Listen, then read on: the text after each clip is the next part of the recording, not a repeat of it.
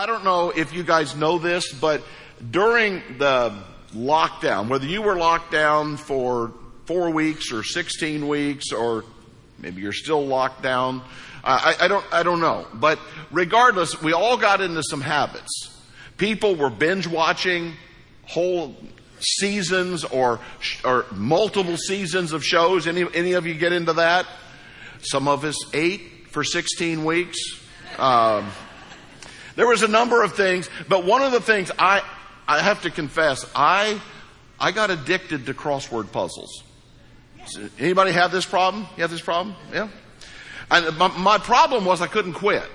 I'd get into a crossword puzzle. My wife would say, you know, well, it's time to eat. I'd say, no, I got to finish the crossword puzzle. She'd say, it's time to go to church. I say, no, I can't. I've got to finish the crossword puzzle. And it got so bad that I went to the doctor and I said, you know, doc, I'm, I don't know if you've ever seen this, but I've got an addiction to, to crossword puzzles. And he looked at me. I, I said, I got to finish them. I've got to finish them. He said, just don't get too down.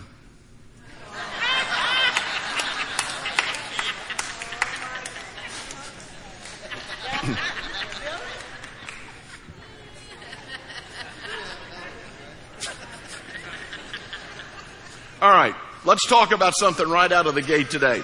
I want to talk to you that are watching online. Listen, I love you guys. I'm so glad you're there. And I know some of you, you're in Washington, you're in uh, Virginia, you're in Maine, uh, but some of, a lot of you are right here. And listen, we're happy to offer this service, but it's not the same as being here. It's not the same as singing in the crowd and, and catching the excitement that's being here. It's not, it's not the same as being a part of baptisms or patting people on the back and getting patted on the back. And I'm telling you, so much depression and anxieties happen because people have remained in a lockdown position. You were not meant for that. Hebrews 10:25 says, "Do not give up meeting together as some are in the habit of doing." Now listen, if you're on full lockdown, I respect that. Maybe it's to protect yourself, maybe it's to protect your family and friends, but I'll just say this straight. If you can go to Walmart, Publix, and out to dinner, you can come to church, and we want you back. Hmm. now, it's at moments like this that I wish I could be down there because I'd like to amen myself. You know what I mean? I just, I don't know. Now, listen, we love you, and like I said, I understand if you need to be, but I'm telling you, there's things you get. This is not intellectual, and we need you here.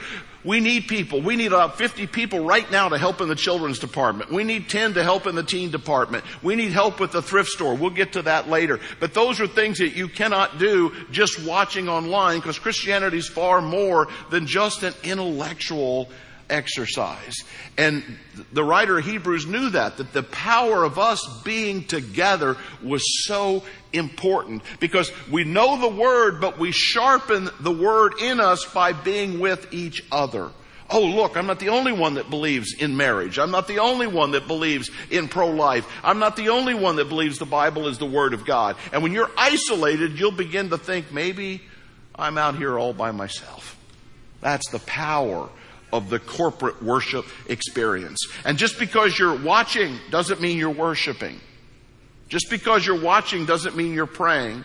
And even just because you're here doesn't mean you're worshiping. That's still a choice. But what we're going to talk about today is sort of what I just said. It's about the fact that God's welcome mat is open.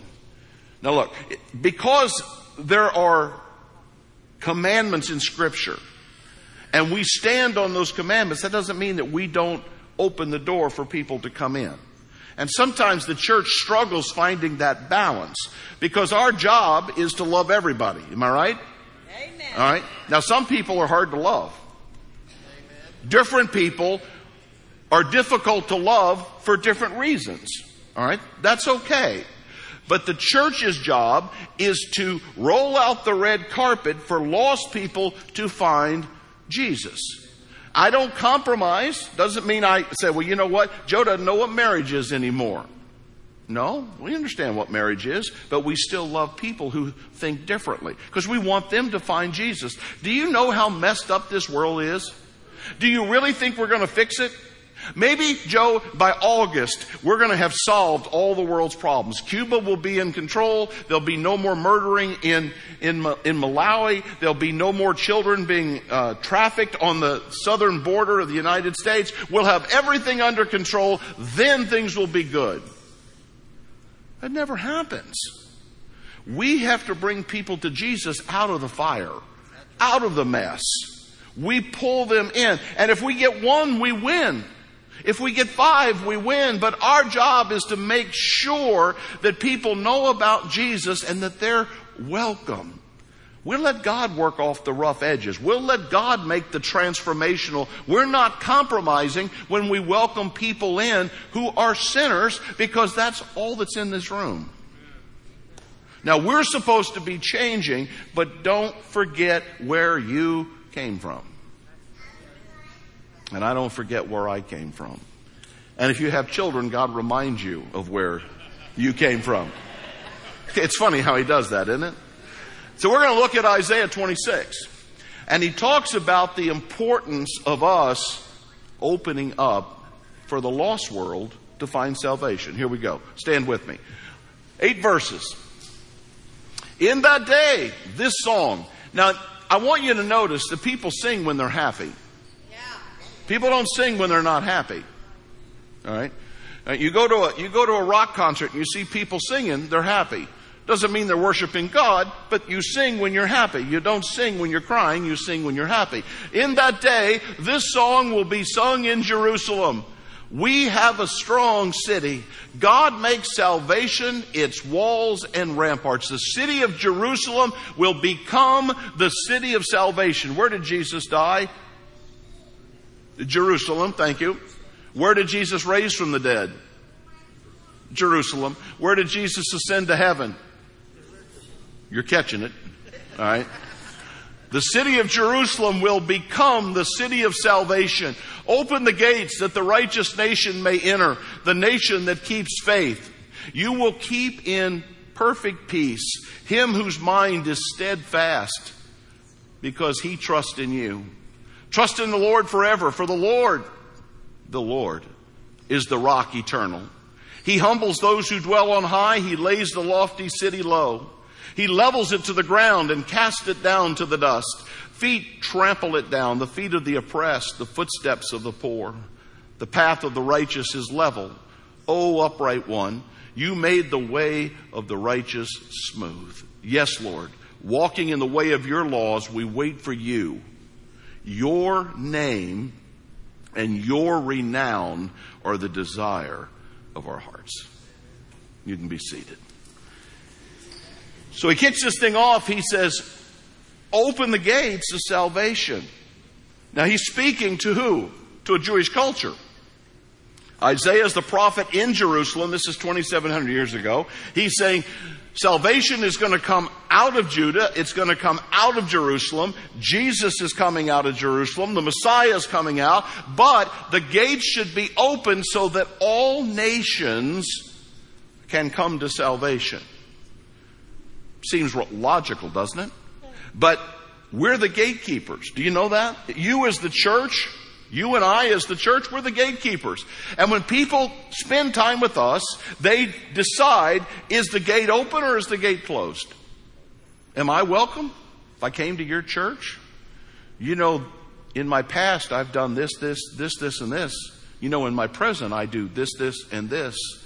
You know what? You're just the kind of person Jesus is looking for and we open the gates. This is a country thing. If you grow up in the country, you city people don't understand this as well. But uh, in the country, when you pull up to a property, normally you have to park your truck and then you have to get out and there's a lock or there's a, there's a pin and you got to open a gate and you swing it open and you stick a pin in the ground, you drive your truck through and then you close it back. But when that gate's open, who goes through? Anyone.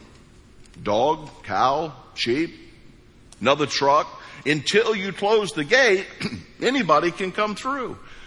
The message that Isaiah is saying is that it's our job to keep the gate open. Because the natural tendency of the church, the natural tendency of the Jewish people at the time was to close the gate. You know, Jesus said to the Pharisees, He's having a conversation with them one day. Now, again, these people think they're the most godly people ever to walk the earth. They've got a guaranteed golden ticket to Willy Wonka's heaven. They are, they are in.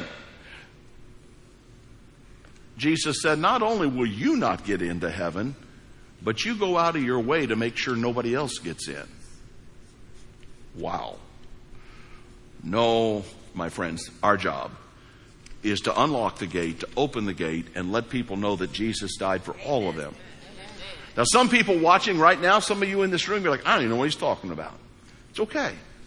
It's all right. We're just glad you're here. You're looking for God. You're looking for something. You're looking for hope. You're looking for purpose. Listen, there's dialogue going on online. There's people that are hosting this. Write them. Write questions online. Hit the button I've decided so you can start talking privately. Uh, over here, you say, look, I don't, I don't even know. I just know that I, I want some of this. I don't understand it, but I want some of this. Psalm 24, verse 7 and 8. This is a song from the 90s. Somebody made a beautiful worship song. That's how old I am. Lift up your heads, O you gates. Be lifted up, you ancient doors, that the King of glory may come in. Who is this King of glory? The Lord strong and mighty. The Lord mighty in battle.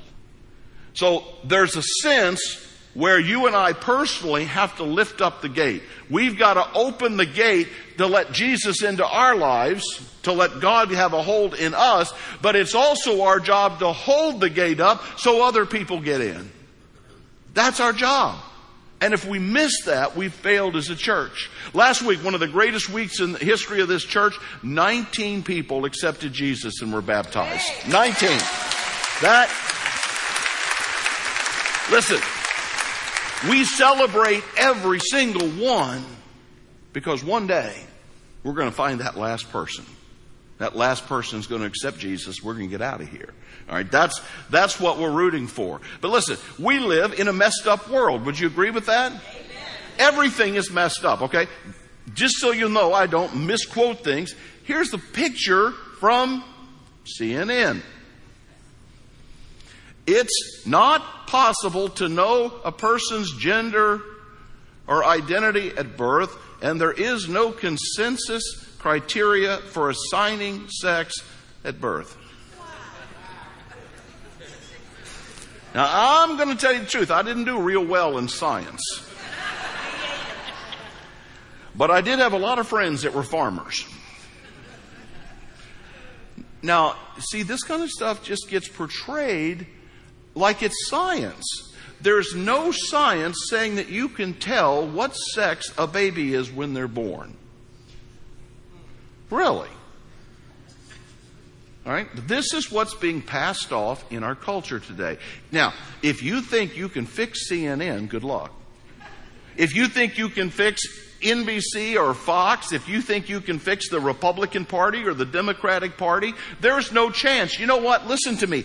We have such a, uh, our calling is so much above all of that foolishness. Our job is to get people into an eternal relationship with Jesus Christ. Thank God I don't have to fix NBC. I just have to get people to a right relationship with Jesus. That's it. And that's why we're here. That's the message we preach. And then he gets into this part. If you know anything about this, you probably know Isaiah 26 3. It's probably a verse you memorized somewhere along the way. It says, God will keep you in perfect peace. I like that verse. I write it on a lot of prayer cards when I write to people. God will keep you in perfect peace there's no that in Hebrew there's no punctuation. In Hebrew there's no way to to show that you're emphasizing something unless you double down on it. So the word is actually God will keep you in peace, peace. Or in Hebrew the word is shalom. God will keep you in shalom, shalom. When a Hebrew person says shalom to you, it can mean good morning, it can mean good evening, it can mean goodbye.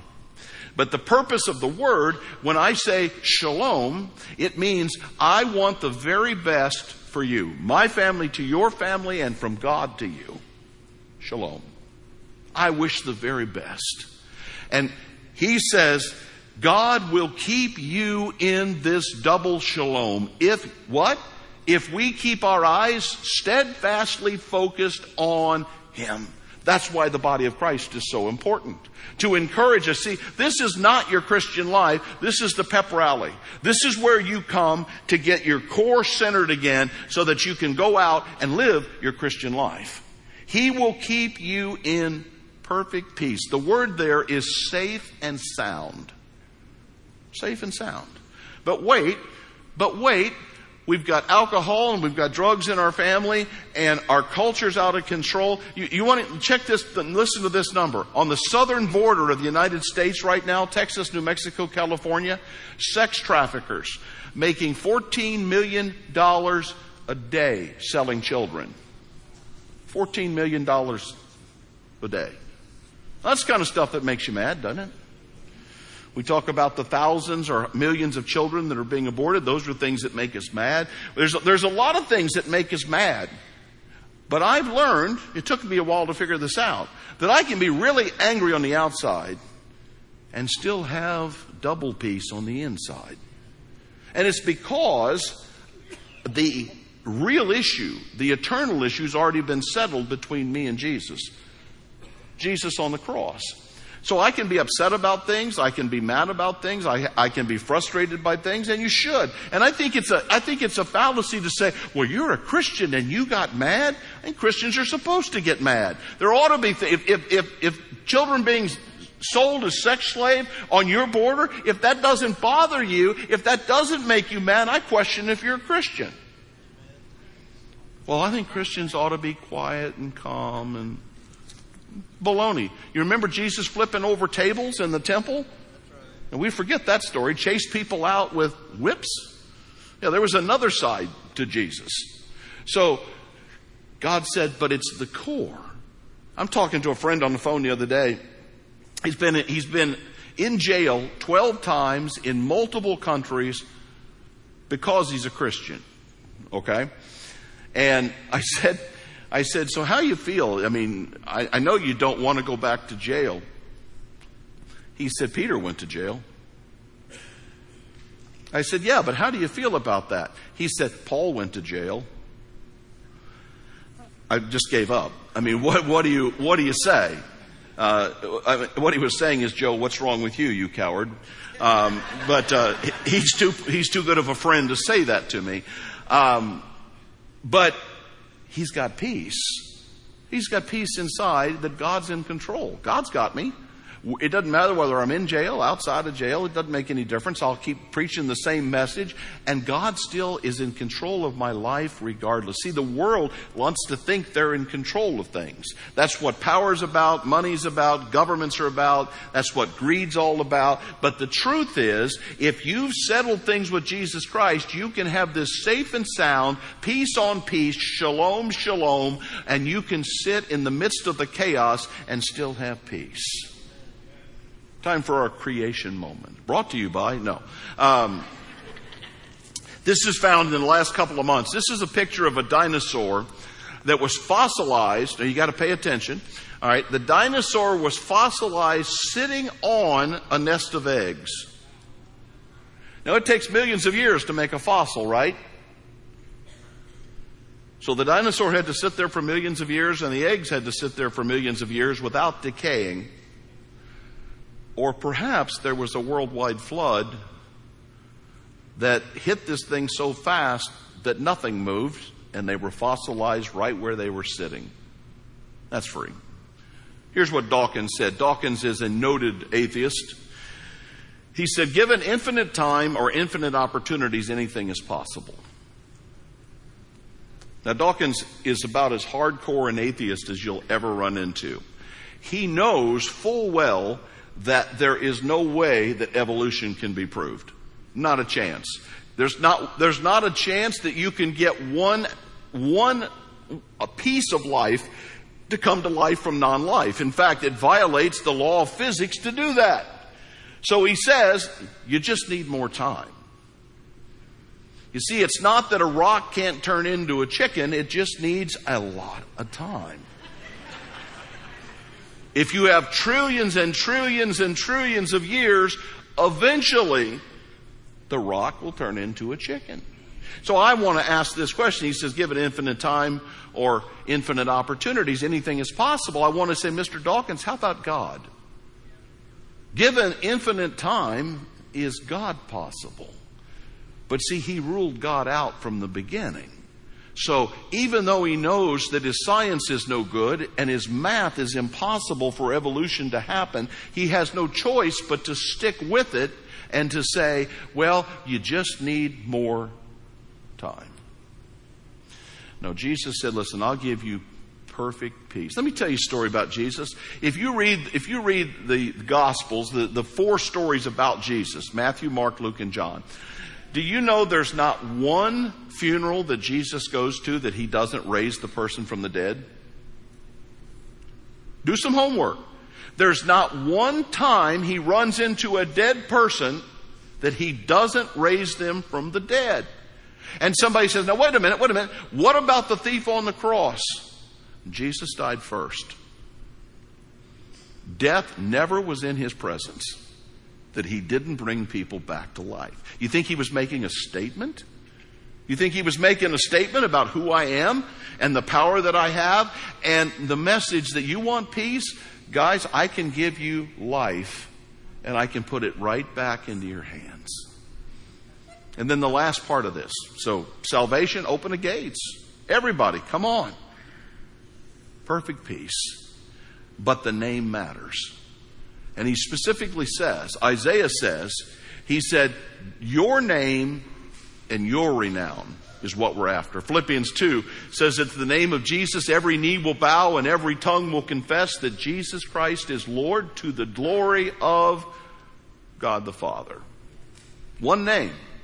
One name. The name matters. Well, what, what if it's Buddha or Hindu or, or what if it's a tree or, or what if I'm a Satanist or there's one name. Why is salvation coming out of Jerusalem? Because there's one salvation message. There's one cross. There's one God that raised from the dead on behalf of everyone. Everyone is included, but that one name is vital. And I'm amazed at the risks that people are willing to take, take hoping that these multiple options will work. You remember the boat? It's still sitting there in, in the Suez Canal. Here's a picture of it. He was close to getting through the Suez Canal. Was it close enough? No. In fact, the ship's sitting there. Uh, they got it out of the middle, but it's still sitting there because the Egyptian government has fined the ship uh, company a billion dollars for all the money they cost them. So there's a billion dollar fine and they won't release that. So if you're missing something from your Amazon order, it very well could be, it could very well be on this boat. Um, but it was close. They almost made it through. Probably wasn't more than a few inches made the difference. It's amazing to me that people are willing to gamble their eternal life. Heaven or hell. You know you don't come back, right? Well, what if we just go into the ground and that's all that is? Well, then won't matter, will it? Worms will have all of us and so be it.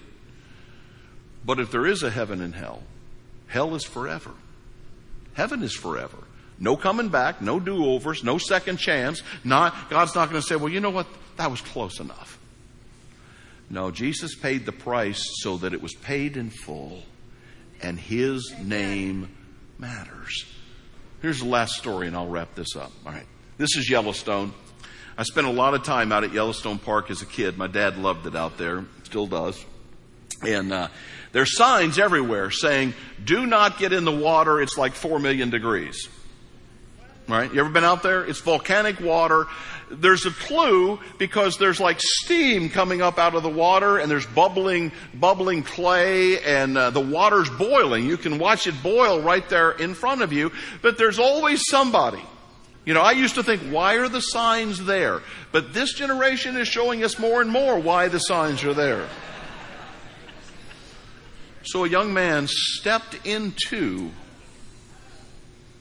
he dissolved. No body, no parts, nothing left. He dissolved. You'd think the next guy would learn, wouldn't you? But yet we keep seeing these kinds of stories happen. It's like, I mean, like the Wizard of Oz. I mean, you say, well, the pain, the pain was quick. Yeah, it was quick, but pretty intense. The problem is in hell, that pain never stops. Now, am I trying to scare you? You bet I am. Because I don't want you to go to hell, I want you to go to heaven. Because both are eternal destinies and both are choices that you and I make. So, what's the message? The gates are open. God's welcome mat is out. The name of Jesus matters. Let's pray. Father, I thank you for the peace that only you can give, and I know there's a room full of people that need it. I know there's people watching online all over Florida and all over this country that need that peace. Some of them need to be saved. Some of them just need to take that next step. I don't even know what I'm doing, but I need some connection with God. Help me. Others are drowning in guilt, looking for closure from grief, looking to find that double peace that only you can bring. So, Holy Spirit, I can't convert anybody. You can. So I ask you to move in hearts today. In Jesus' name.